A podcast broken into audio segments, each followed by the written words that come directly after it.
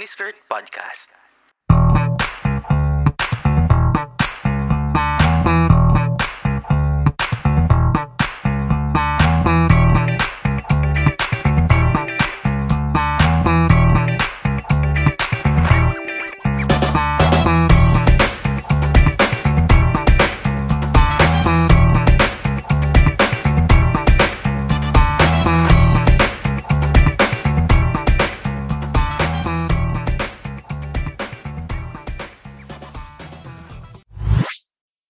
Hello guys! Welcome back to the pod. Alam kong na-miss nyo ang Mini Skirt Podcast. And for this episode, isa na ito sa pinakamatinding milestone ng Mini Skirt Podcast. Kasi bukod sa anniversary episode ng Mini Skirt Podcast, isa din milestone ang pag-uusapan natin ngayon. Yon, syempre, ay kung paano ako nag-propose sa Boracay. So, wag na natin patagalin pa. Welcome natin ang forever guest na naging mainstay na ng podcast. And most importantly, my fiancé, si SP. Grabe naman pakinggan yun. Hi! Hello! Yun, so, yan, kukwento natin ng mga ganaps sa Boracay. And syempre, simulan natin sa tanungan, yung point of view mo, kung ano yung iniisip mo during that time or kung may mga tanong ka ba sa akin. Simulan natin sa mga preparation. Siguro right off the bat, when? Parang, kailan ka nag-start na mag-conceive ng plan na yun? Kailan ka naging sure sa akin? Next. Kailan na? Siyempre, simula nang nanliligaw pa lang, sure na. Pero kidding aside, ang ano siya eh, medyo blur pa kung kailan talaga yung nagsimula. Ang maalala ko lang na parang timestamp or significant na nangyari nung nagsimula ako magplano is nung nag-record ako ng podcast din sa Miniskirt Podcast. Yung ano nila, JM. Yung episode nila, which is paano magpakasal sa gitna ng pandemya. Right after namin mag-record, nagsabi ako sabi ko plano ko nang mag-propose. Meron na akong may plan in mind na ako na kung paano yung execution, kung paano yung ano. Siyempre, lahat yun, ano pa, parang dream pa lang nung panahon na yun. Siguro mga August yun. August ba yun or July? Oo. August nga siguro. Hindi ko na maalala yung exact date. Yun, dun nag-start. Tapos, naging chill lang naman ako sa planning. Hindi ko siya minadali na parang okay, may plano na, pero hindi ko naman siya parang okay, step 1, step 2. Ano lang, parang take it easy. Ganun. Pero noon pa lang, mag-ano na ako. May idea na, kumbaga. So, ano yung first na idea mo ng magiging execution day? Or yung Boracay ba talaga yung naisip mo na place kung saan ka magpo-propose? Hindi, biglaan yung Boracay. Ang una talaga, meron kaming, ito kasi yung dream ko, wala pa si SP nun sa buhay ko. Parang yun nga, hindi pa kami magkakilala. Meron akong parang picture in mind na kung paano ako magpo-propose. Yun ay doon sa tabi ng High Street, sa Stick Mob. Stick Mob yung name ng bar. Doon kami lagi tumatambay before. Tapos, ang ganda ng venue, sa siyang maliit na bar, sa ang ganda ng venue na yun sa proposal. Naisip ko siya kasi yun nga, parang ang dahil mahilig ako sa banda, gusto ko sa gig sana mangyari yung proposal na parang nanonood lang kami ng gig ng mga friends ko tapos magpo-propose na ako. Ganun lang siya ka plain and simple lang na medyo cliche na nga yung ganong datingan eh na nasa gig tapos sasabihin dun sa bar. Pero yun nga, ang difference lang is yun, wala pa akong girlfriend noon pero iniisip ko na gusto ko ganun yung proposal, meron na akong song na naiisip. Sobrang ano ko eh, parang ang tawag sa ganun yung hopeless romantic. So yun, yung Stick Mob yung ano, yung place na nasa isip ko. Pero nung nagka-pandemic, nagsarado yung Stick Mob. Sabi ko, anywhere na bar na lang. gusto ko gig sana talaga. Ngayon ko lang din halos nalaman yung mga detalye na yan. Na parang yun pala talaga yung ideal mo even before na single ka pa. Which is kind of the opposite for me because hindi ko siya na-picture out agad. Or just yet. Parang nun lang, di ba, bago pa lang tayo. Parang napag-uusapan lang natin na about weddings, di ba, nagtatanong ka, anong dream wedding mo, ganyan. Wala akong input. Because hindi ko talaga siya, alam mo yung parang pina-fantasize yung day na yun, let alone the proposal too. So, wala akong idea at all.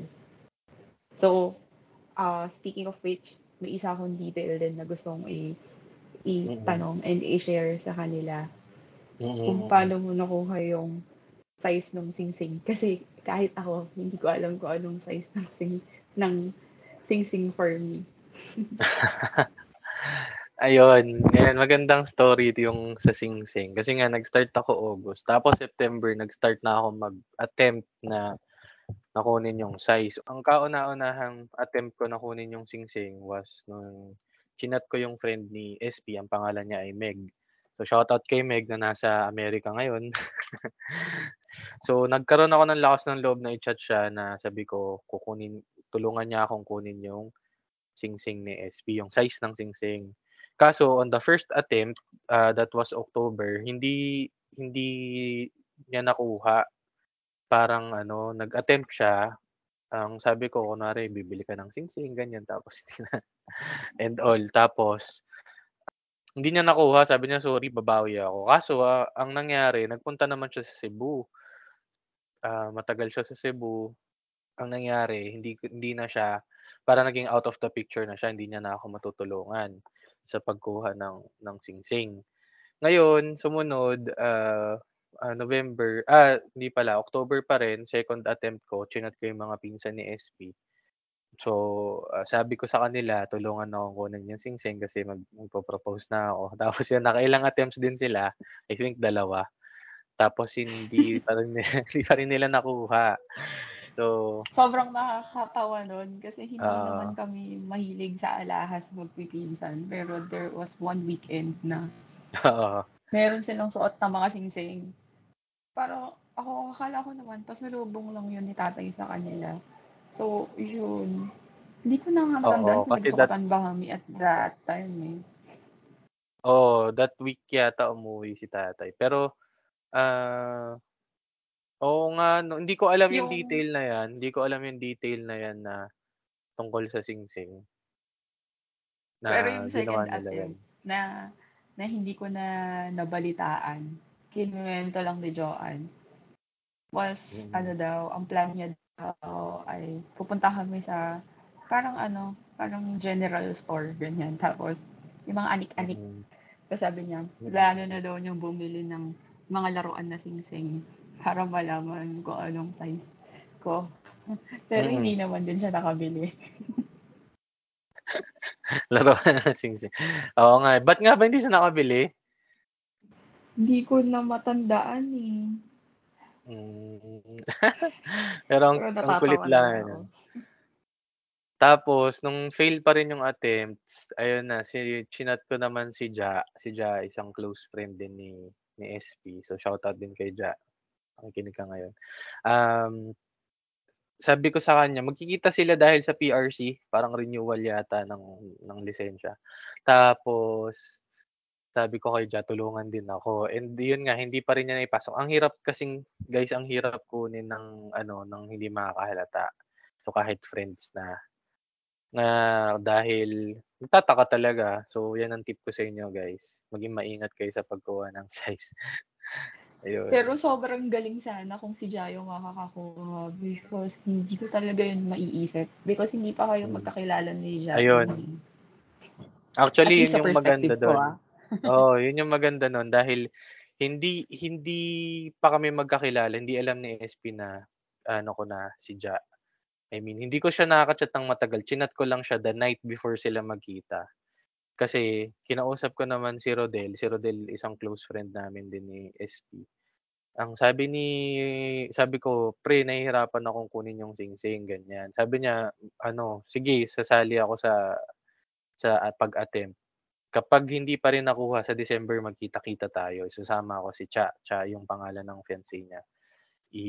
And yan na yung parang ultimatum ko, si Rodel na yung final. Tapos yung sabi ko, sige, try mo kay Ja. Tapos tinanong ko sa kanya, ano bang pangalan ni Ja sa Facebook? Kasi hindi ko naman siya kilala talaga. Sabi niya, search mo to. Tapos nung sinearch ko yung profile ni Ja, naglakas loob ako. Nakakatawa nga yung first chat ko sa kanya eh. Sabi ko, sorry, alam kong hindi pa tayo close, pero pwede bang humingi na ako ng favor? Yun. Ayun. Tapos sabi niya, OMG, ganyan-ganyan. Tapos, ayun, willing daw siya pero hindi siya makapag-promise kasi hindi niya rin daw alam ang gagawin niya. Kung paano, So, ang sinabi lang niya sa akin, aasarin ka lang niya daw ng aasarin. Parang gano'n.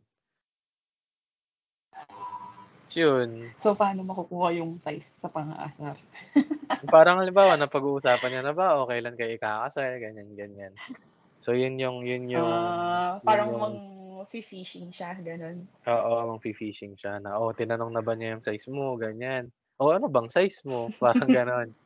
So, hindi niya daw naipasok. Wala din siyang mapapala kasi hindi ko rin na talaga alam. Ayun. Pero wala nalaman yung detail about kay Rodel, yung kay Rodel kasi, sabi niya, siya na yung panghuli. Pag hindi mo pa rin talaga makuha by December, magkita-kita na tayo. Yayain mo na siya. Tapos, tayo, kunwari, ganyan, papasok. Kasi di ba paano nga ba? Magpo-propose din siya eh. Kasi parang ganun, di ba? Magpo-propose siya ng December. So, parang magkukunwari siya na hindi alam ni Cha na, kumbaga, alam ni Cha na magpo-propose na ako. Hindi naman alam ni Cha na magpo-propose na si Rodel. So parang tutulungan ako ni Cha na kunin yung size mo. Parang gano'n, naayain ka niya sa para lang kunwari. Para kunwari, hindi niya alam yung size ng sing-sing niya. Tapos ikaw naman, wala kang idea kasi iniisip mo na dahil gusto lang ni Cha na magpropose na si Rodel. Di ba? Parang gano'n. So, yun yung... sobrang kulit nitong idea nito. Oo, sobrang... Tapos, medyo ang siya, parang medyo foolproof siya kasi hindi mo malalaman dahil nga, alam mo naman na mag-engage, magpo-propose na si Rodel. So, maliit yung chance na mahuli yun, yung sa ultimatum na plano na yon. Tapos, although hindi tayo dumating doon dahil finally, nakuha ko na yung sing-sing by December. December 18, kung di ako nagkakamali. 14 or 18? 18 nga, kasi a day before the wedding ni Kim. Noon yun, naalala ko, nakuha ko yung yung size ng sing-sing. Ang nadudulas-dulas pa nga ako sa'yo noon. Natatawa ako dahil lagi ko sinasabi, sing-sing. Dapat kwintas. So, yun yung moment na yun yata. January na yun eh. January na kasi pala, pinapagawa ko na nun yung sing-sing. January 10 ko yata pinagawa yung sing-sing, kung di ako nagkakamali. Pero nakuha ko yung size was, ayun, December 18. Ayan, nag-chat si Meg, nakuha na namin.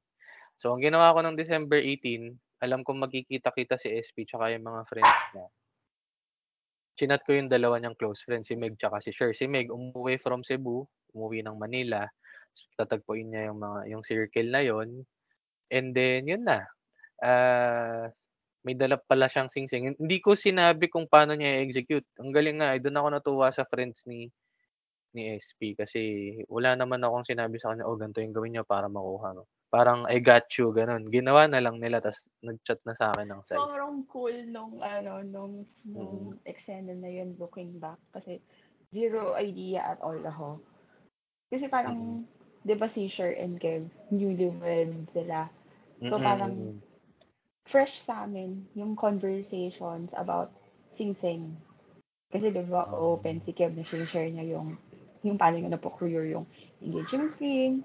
Tapos, yung adjustment sa wedding bands nila, sure. dahil na-postpone nga yung wedding date nila, diba? Tapos, si Meg, mahilig siya sa jewelry talaga. So, hindi ako surprised na makikita ko siya na may bagong singsing, na marami, multiple sa dalawang kamay niya. And, kwintas, ganyan. Mahilig talaga siya doon. So, parang, wala akong ka-idea na pag nung we were in CBTL kasi that night. Tapos parang nilabas agad ni Meg yung singsing niya. Pinakita niya agad. Tapos parang meron siyang dalang singsing na adjustable. Mm-hmm. Yung parang pangsukat talaga. Sobrang galing nga nun. Talagang so that means prepared talaga siya, no? Or talagang may ganun siya tapos dinala niya lang. Siguro talagang may ganun siya. Ako naman sa point of view ko parang maraming bagong bili si Meg na singsing at that time. And excited siya ipakita sa amin. So, ganun. Tapos, kapan na siya. Pati si Cher, tinanggal na rin niya yung engagement ring niya. Ganyan. Sukat. Tapos, sabi niya, ito, 4 point, ganito to, ganyan. Ako naman, wala sa isip ko yun. So, parang, yun, hindi ko talaga siya hindi ko nahalata. Ang galing nun. Yun nga, actually, kinakabahan din ako na parang, pag nahalata mo, it's over na. Wala na yung element of surprise. Kasi, hindi ka makakapagpalusot eh. Ano pang palusot, di ba? And yun, hindi na rin umabot kasi December din yung kay Rodel. Dapat parang isiset ko ng before Christmas. Eh, December 18 pa lang nakuha ko na. Chinat ko agad yung mga pinsan niya na may third attempt pa dapat sila Joanne, pero sabi niya, yun, buti na muna ako. Ano? Tapos yun, by come January, siguro pinalipas ko lang yung holidays. Pinagawa ko na siya. Yun. Ang bilis. Kasi ang lead time niya, 1 buwan. Ang lead time nung customized na singsing ay 1 buwan. Tapos, natuwa ako kasi 2 weeks. 2 weeks pa lang, okay na. Ganun. Ang bilis niya natapos. Ang nakakatawa nga nun, the day na kinuha ko yung singsing, nag-date pa tayo sa Banapol. Yung nagpunta tayo sa Siang. Di ba? Tapos hindi mo alam na nasa akin na yung singsing nun. Kasi that's the day na kinuha ko. Nagpapalusot lang ako kung ba't kami nagpunta ng Rockwell. Ganyan. Sa Rockwell ko kasi pinagawa yung singsing. Hindi ko na matandaan kung anong naging reason mo na. Sabi ko may kausap sila, also, Papa. May tatagpo eh. Oo, yun. Yun, naalala ko na. Okay. Di ba? That was also the day na nagsimulang i-plan yung Boracay trip. Oo. Yung Boracay trip, walang, tawag dito, wala siya sa picture. Ang gusto ko talagang mag-propose is, itutuloy ko pa rin yung gig. Yun pa rin until that day, nung kumain tayo sa Siang, yung nag-Starbucks tayo doon. Until that day, yung gig pa rin ang plano ko, hindi siya nababago. Tapos, nabago lang kasi parang naisip ko, wala naman din talaga nagigigi. Sobrang hirap niya nang i-push. And naging busy ako dahil parang tapusan na ng SEM noon. Ang dami kong projects. So, long story short, natapos yung SEM. Tapos, doon pa lang ako nag-start magplano. Ngayon, ang nangyari, initial plan, hindi pala, sorry, mali. Nagpaplano na pala ako ng bandang, mga February pa lang pala, nag-iisip na ako. Since nabuo na yung plan ng Boracay, ang initial plan ko, sabi ko, di, mabalik tayo dun sa gig. Sabi ko, hindi na, parang feasible yung gig dahil wala naman na nagigig ngayon dahil pandemic. And during that time, alert level 2 pa rin, wala pa rin naman yung mga . Sabi ko, gusto ko simple na lang. Gusto ko super intimate. Sa kotse na lang. Gusto ko sa kotse mo. Ganyan. Tapos gusto ko makuha yung picture na yung gusto kong shot. Parang ganun na lang yung dream ko. Ganun na lang yung dream ko. So, by mid-Feb, nagpaalam na ako din sa mga tito-tita mo. Yun na, parang nagkaliraya tayo, February 10, no? That's the day na nagpaalam ako. Humingi ako ng blessing. Yun, nakakaba. So, kahit alam kong parang ano naman, magiging light yung usapan. Pero kahit na ganun, hindi ko naman alam kung ano yung magiging takbo ng usapan. So, syempre yun na humingi ng basbas, nakuha ko naman. And yun, meron na akong parang lahat ng elements para mag-propose. Kompleto na ako. And then yung una kong target is March 4 sa sasakyan. So, March 4... Ay, March 5 pala. Saturday yun eh, March 5. Yayain kitang magsimba. Tapos, after magsimba, magpo-propose na ako. So, yun.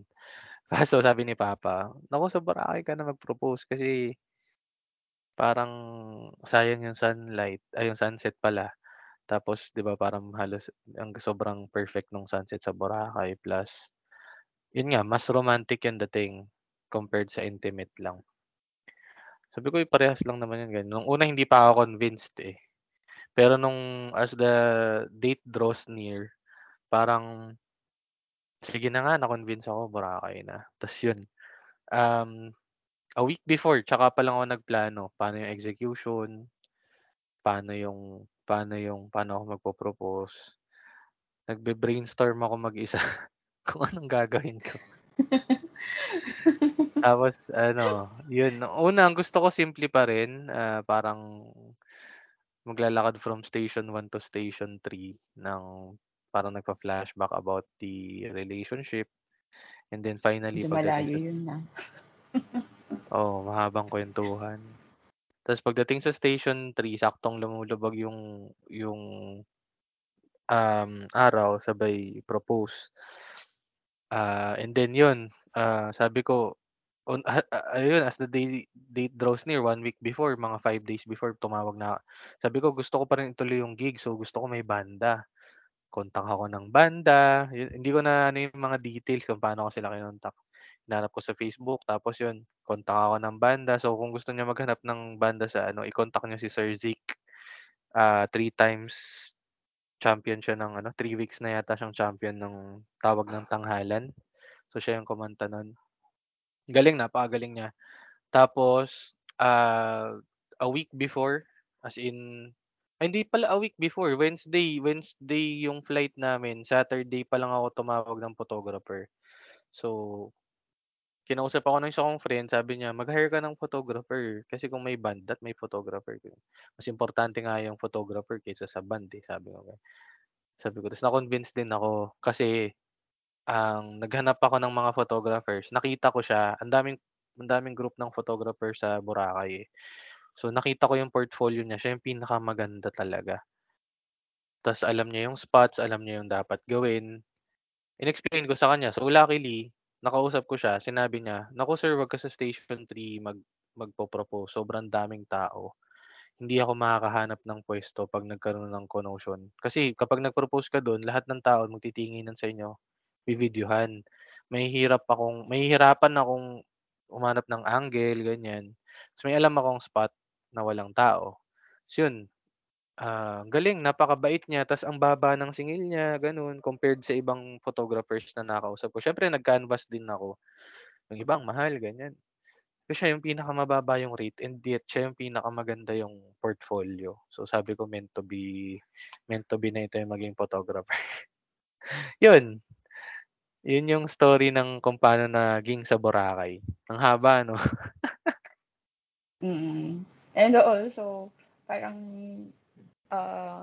glimpse na rin siya ng full story, di ba? Nasabi mo nga, nag-hire ka ng band, and then, ng photographer. And kailan mo naisip na gusto mo rin mag-rent ng gitara?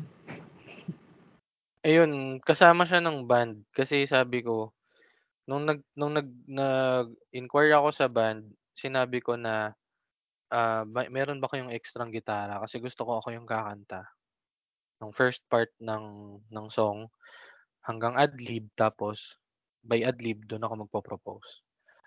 Sabi niya, "Ay sir, wala eh." So naghanap pa ako ng bukod na taong rerentahan ng gitara. So, yun yung story nun. And ang dami kong pinagpili ang kanta kasi naglalaro sa gusto ko yung Your Universe ni Rico Blanco. Yun yung una ko talagang pinractice. Unang-una pa rin talaga tayo yung Ben and Ben. Ride Home kasi parang sobrang kinakausap ako nung kanta. Sabi ko, ito nga, ito yung una. Kaso, nag-ano ako sa kanya, nagkaroon ako ng doubts kung kaya ko siyang tugtugin kasi nga, mahirap yung lead niya and kailangan ko ng focus. Eh kapag emotional na, matindi yung chance or malaki yung chance na maninigas yung daliri ko. And mataas siya, siyempre, Ben and Ben yun. So, yun. That's the story kung bakit una Ben and Ben, then sabi ko magre-resort ako kay Your Universe. And may 'di ba yung magandang version ng Your Universe na yung sinend mo sa akin. Siya dapat yung kukunin ko. Dapat nga yung ukulele yung dadalhin ko eh. Oo. Wow. Tapos yun dapat yung kakantahin ko. Oh, as in sinaulo ko siya for tuwing nasa banyo ako, tuwing naliligo ako, pinapakinggan ko siya ng paulit-ulit. Tapos ginawan ko siya ng sarili kong areglo ng chords kasi mataas yun, nasa A yun eh. Nilagay ko sa G. Tapos sa ukulele ko pinapractice. Kaya kung mapapansin, naalala mo nung gabi na nakalabas yung ukulele ko, tapos nung magkausap tayo. Indeed, there was a week na parang lagi mong katabi yung uke mo. Na magkausap tayo sa video call. Nag-play ka. Oh, yun. Yun yung week na yun na nagpa-practice ako nun. Tapos parang sabi ko, may kulang sa feel sa akin dito may kulang sa feel sa Your Universe. Kasi, ang gusto ko talagang ma-feel is yung jolly lang. Sobrang nabibigatan ako sa Your Universe na parang baka instead of makontrol yung emotion, umiyak na lang ako ng umiyak, di ba? Eh, yun. So, nag-resort ulit ako. Eh, so, sa Ben and Ben, di ba? Kasi jolly siya. Yung parang hype yung song eh, di ba? Oh, I'm coming home to you. Fast beat, tas.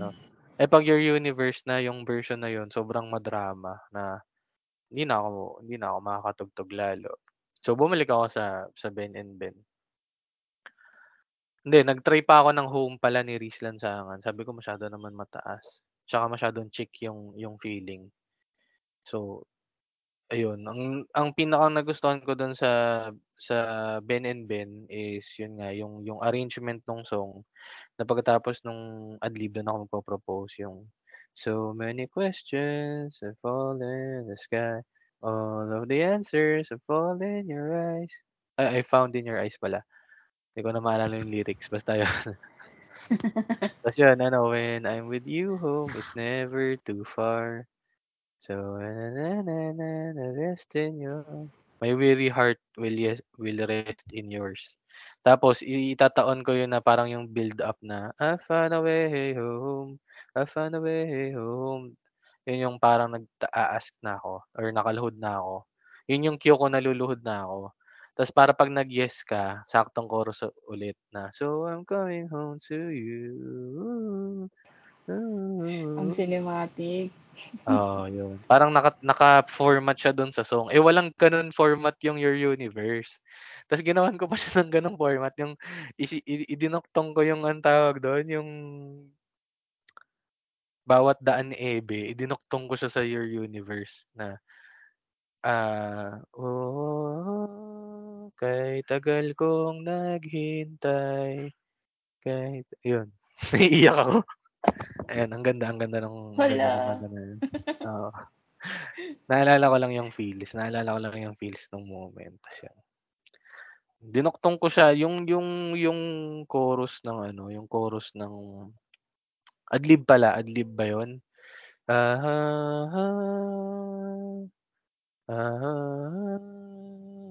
Yung adlib ng Your Universe. Tapos habang nag-a-adlib ng ganun, may background na kay tagal kong naghintay. 'Di ba? Ano naman 'yon? Bawat daan. Saktong saktong pagtapos nun. Yun na. Biglang intro na ng Parang Atin ang Gabi. Yun naman, yung Untitled Burnout. May next song pa. Oo, may next song pa yun eh. Para bang wala tayong tatabi. Hindi Burnout. Ano nga ba yun? Prom. Oh, prom. Yan. Oo. Tayo'y sumayaw. Tayo'y na tayo bibitaw. yun yung story nung pagpili ng kanta. Actually, yun din. Maski sa kanta, sobrang pinag-isipan ko siya. Nanalo lang yung Ben and Ben kasi yun nga, yung format ng song plus yung lyrics plus yun na, yung siguro that's the best song for that moment din. Kaya yun yung naisip ko. Grabe, napaka walang ka-idea talaga. Hindi successful kaya ganun. Ayun. May mga questions. Hindi ba masyadong halata sa iyak ko na successful? Ang galing nga kasi hindi ko ma-describe yung mo nun, reaction mo nun nung tinitingnan kita. Kasi parang mo, ang kalmado mo lang nung una. Talaga ba?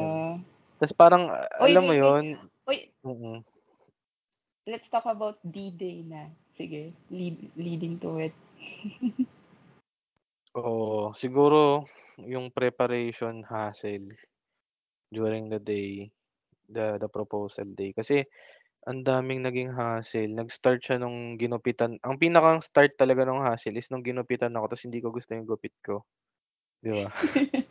Ano sabi ko, ayoko ganito yung sa picture. Ganun na yung takbo ng isip ko eh. Ayoko ng ganitong gupit sa picture.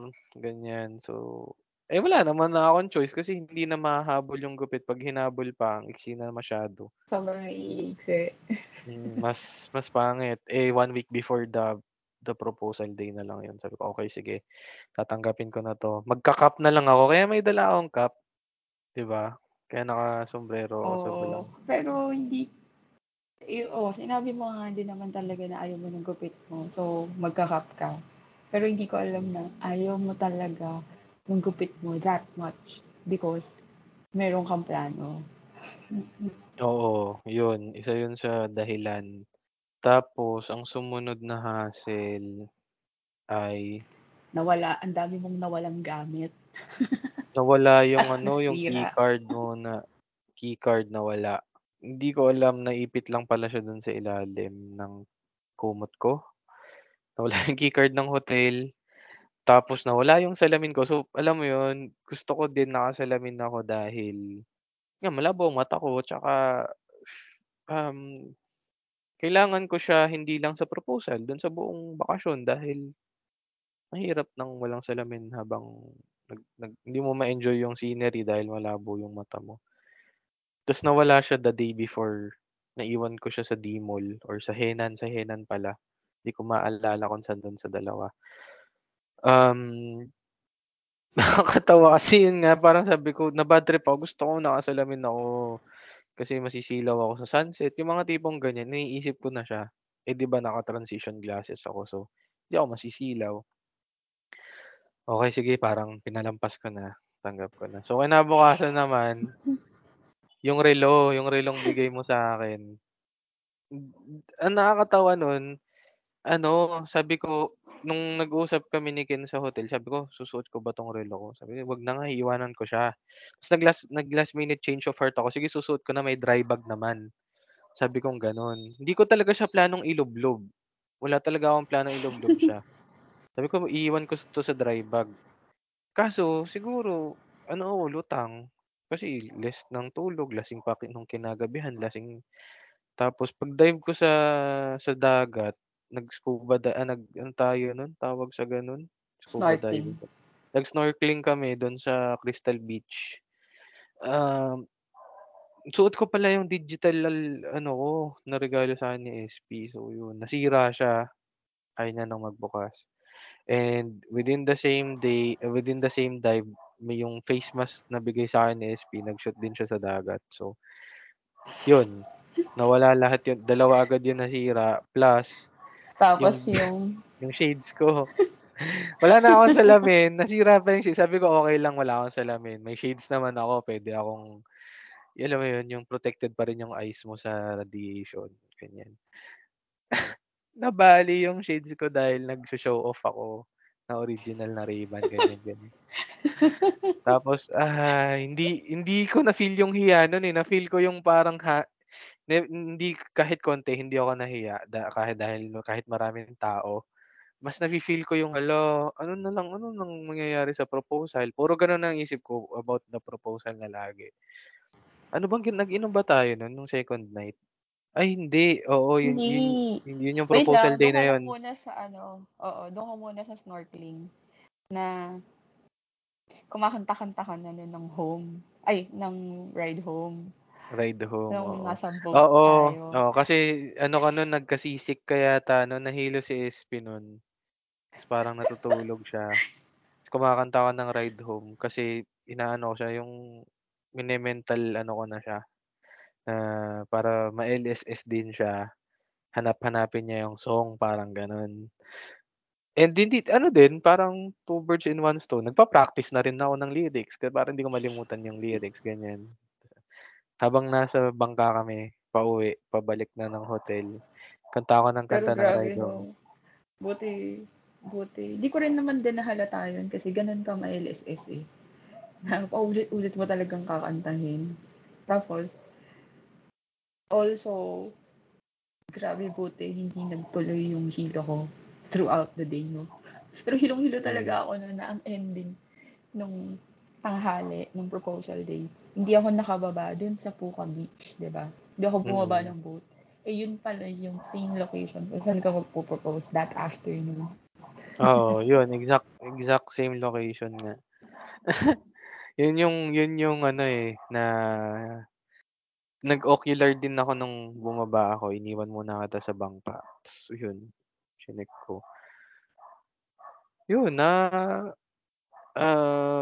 pagbalik, buti lumipas nga yung sisik mo. Pero ako, medyo hindi naman ako natakot na baka magtuloy-tuloy. Kasi nung tanghali, nung nakakain ka na, sabi ko, gumubuti na yung pakiramdam mo. Kaya I think okay na yun. Then, finally, nung pinakahuling hassle is yun, yung nirentahan ko ng gitara. Kasi, ang usapan namin, siya yung magdadala sa hotel ng gitara. 5 p.m. ako magpo-propose, palubog ang araw. 4:30 na, hindi pa ako nakakaligo kasi wala pa siya. Ang usapan namin, 3 dadalhin niya na sa hotel. So, na-stress na ako. Sabi ko, tinawagan ko na siya. Ang problema nga nun pati, ang kausap ko yung asawa niya, hindi siya. Parang may middleman pa yung asawa niya. Sabi ko, pingin na po ng number ng asawa niya, tatawagan ko na po. Tinawagan ko, nasa station 4? 4 na ba yun? Yung, basta yung dulo-dulo na, may jet, dun malapit na sa Jettyport. Tinakbo ko mula station 3 hanggang station 4, mga 4:45 ko na nakuha yung gitara. Tapos, naghabal-habal ako pabalik ng hotel. Pumara ako ng motor, tas 20 pesos lang naman. So, para mabilis. Kasi kapag hindi na ako aabot. Hindi pa ako naghabal-habal. So, from doon sa Mandala Spa kasi yung pangalan nung Mandala Resort and Spa. Pabalik ng hotel natin, naghabal ako, tapos, chinachat mo pa ako kung anong kung anong susuot mo. Eh, hindi pa nga ako ligo nun. Eh, di, natataranta na ako. Kasi, ang expectation ko, nandun ka lang din sa room mo, na nagpapahinga tayo after ng snorkeling, diba? Nag-nap pa nga ako nun eh. So, akala ko, andun ka lang. Kaya kita tinatanong. And also because para sa awareness ng listeners, ang alam ko kasi, ay may family portrait na magaganap. Na mag-family picture. So, kaya ko siya tinatanong ko, ano isusuot ko? Oo, yun nga yung nangyari nun. Tsaka, parang kailangan ng, may theme. May theme yun, di ba? Kaya, white and pastel. Oo, kaya parang nagtatanong ka ng kung anong susuotin. So, dahil doon, last minute na, kakabalik ko lang sa hotel, wala siyang idea na tumakbo ako. Sabi niya, anong susuotin ko, ganyan. Tapos sabi ko, hindi, magtiwala na lang ako sa kung anong susuotin mo. Tapos naligo ako, 5 minutes naligo lang, as in, nagbuhos lang ako. Tapos yun na, nandun na yung sundo papunta doon sa venue. Tapos yun, sinundo na kami. Tapos, ito pa yung pinakahuling hassle. Eh di, ang setup, mauuna kami doon sa venue and then, ang mangyayari, susunod sila SP doon. Parang i-ano naman sila, i-cross na habang naglalakad sila, lalakad kami para i-cross sila. Tapos, maghaharana na ako, ganyan. Kasi nandun na yung band, nandun na yung photographer, etc., etc. Ang problema, palubog na yung araw. Tinitingnan ko yung araw, ala, kakalahati na, tapos wala pa rin sila. Talaga yun. Doon na ako kinakabahan talaga kasi very crucial yung timing pag sunset eh. Diba? Layo kasi pala talaga nung ano. Oo, parang 500 meters. Tapos lakad pa, papunta sa gitna. Totoo. Doon kami natagalan. Siguro mga 500 meters? 500 meters. More or less. From the entrance nung beach going to the spot, ganun. Eh yun, good thing hindi siya nakahalata. So yun na yung pinaka-holding hassle. And umabot kami sa sunset, parang nung kung makikita nyo sa pictures, yun nga, kalahati na yung araw nung nakalubog. Which is very perfect din kasi sobrang saswak nung timing. Hindi siya maaga, hindi siya late. Talagang ano lang, talagang sunset. Mm-mm. Saka dun siguro sa sinabi mo na ang kalmado ko nung umpisa. Mm-mm. Kasi hindi ko siya alam and siguro for the most part in denial ako. Anong initial ano mo? Thought mo nun? Hindi ko birthday. Eh sinabi ko kahit kilakail, parang wala, hindi ko birthday. Ano meron? Kasi iniiwan nila ako sa gitna, di ba? Oo, hindi. Pupunta silang lahat. So, kahit nung moment na yon, kahit hindi mo naisip na magpo-propose na ako or iniisip mo na pero in denial ka pa nung moment na yon. Sobrang mas lamang yung in denial ako. Parang at that time, hoping pa rin ako na may iba pang ganap after. Besides, everything can happen besides or apart from proposal itself. Kaya nung lumapit na sa'yo si Ken, tapos binigay mo sa kanya yung gitara, inabot niya sa'yo yung sing-sing, doon na ako magulgol kasi there's no denying. Ito na yun. It's happening. Ang galing nga din na kasi nung binabawa na yung gitara, parang wala naman din kaming practice na kukunin niyo yung gitara sa akin, ganyan. Yun, tapos binigay niya sa akin. Pero nakakatawa yung nakakatawa lang din na mali-mali yung chords mo. Oo nga eh. Lyrics mo. Mali-mali na nga. Actually, yung chords ko ilang beses nagkamali, intro pa lang nagkamali na. Nakakaba eh. Yung, kahit pinractice ko na siya ng pinractice, sobra yung kaba ko. Yung hindi dahil alam baka mag-no ka or ano. Siguro it's the range of emotions na mafi-feel mo from happiness to excitement. Siyempre may fears din, may halo-halo talaga. So pag nakakatog na yung kamay mo nun eh. Nung sinusuot ko yung sing-sing. Oo. Oo. Oo, kasi kaba, siguro lamang yung kaba dahil tense. Yun siguro, tense talaga. Kahit sino naman siguro nasa posisyon ko, kakaba. Parang, eto na yon, this is the moment. Yun. Yeah. So yun, that's the proposal story. Ang saya lang kasi yun. Napaiyak pa siya. Ay, tsaka. Parang hindi ka umiyak ah. Oo, umiyak din ako. Konti lang. Hindi, tsaka na. Oo, okay.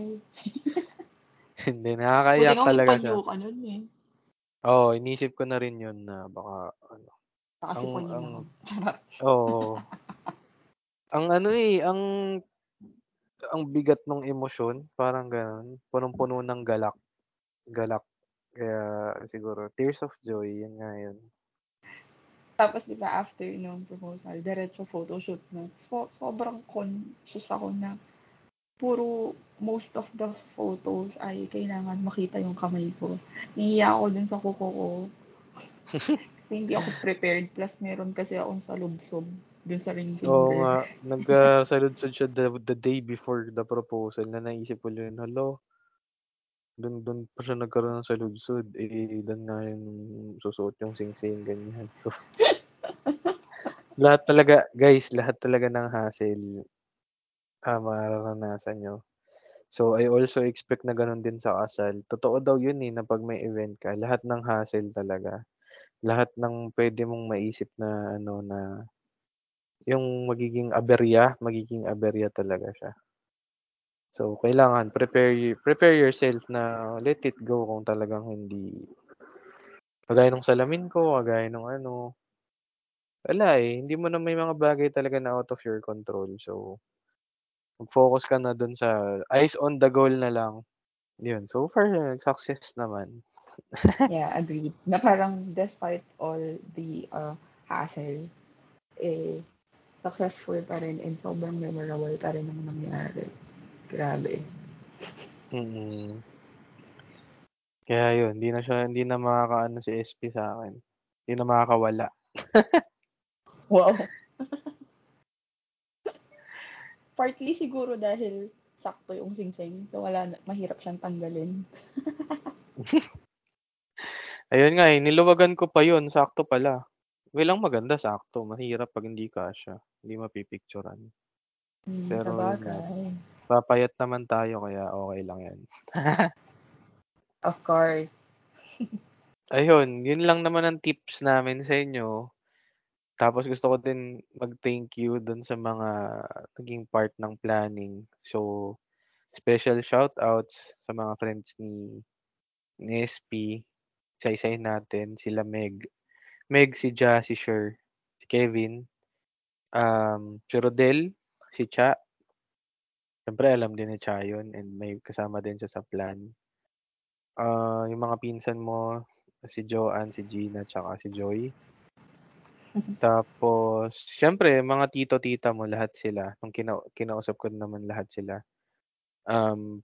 Humingi ako ng blessing. And then, syempre, sa family ko for being supportive sa plans. And yung, yung finally, yung mga tumulong, which is yung band. Yun, si Sir Zeke. I-book nyo siya sa Boracay. Napakagaling. Si Photos by Jess, yung photographer, napakabait, napakagaling. So yun lang. Actually, yun dalawa lang. Tapos yung mga tumulong si Sir Wilbert,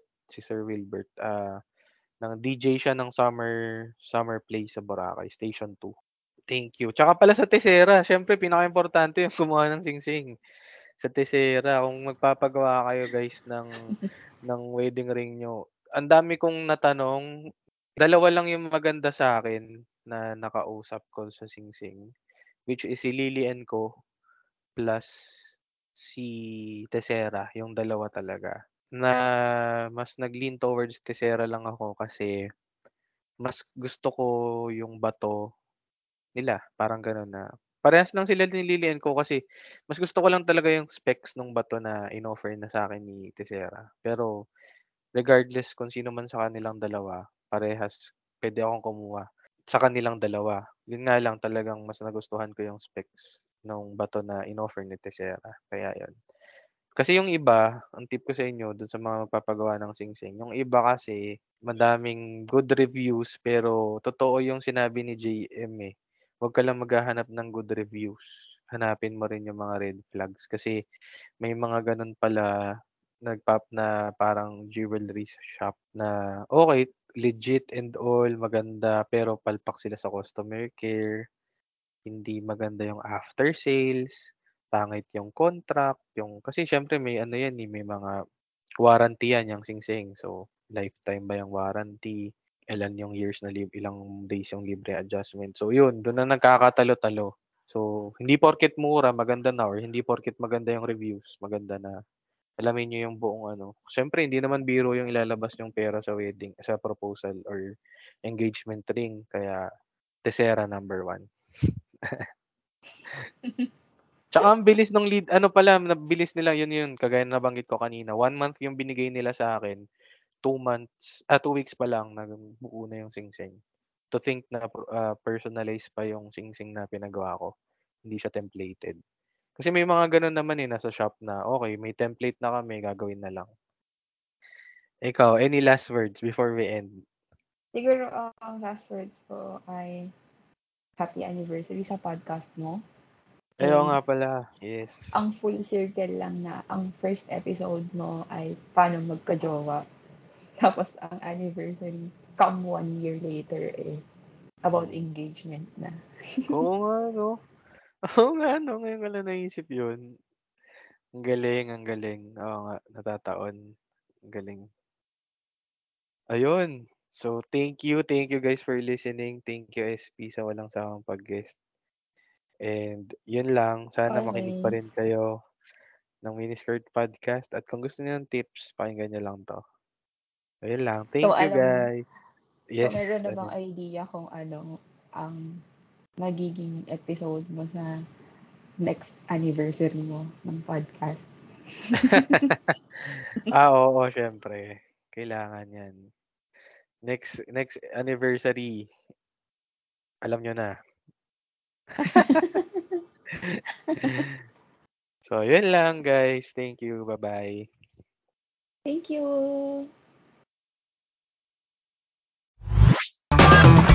Salamat sa pakikinig sa Mini Skirt Podcast 2022. Para maging updated sa susunod na episode, huwag kalimutang i-follow ang Mini Skirt Podcast sa Spotify. Kita-kits ulit tayo next episode. Paalam!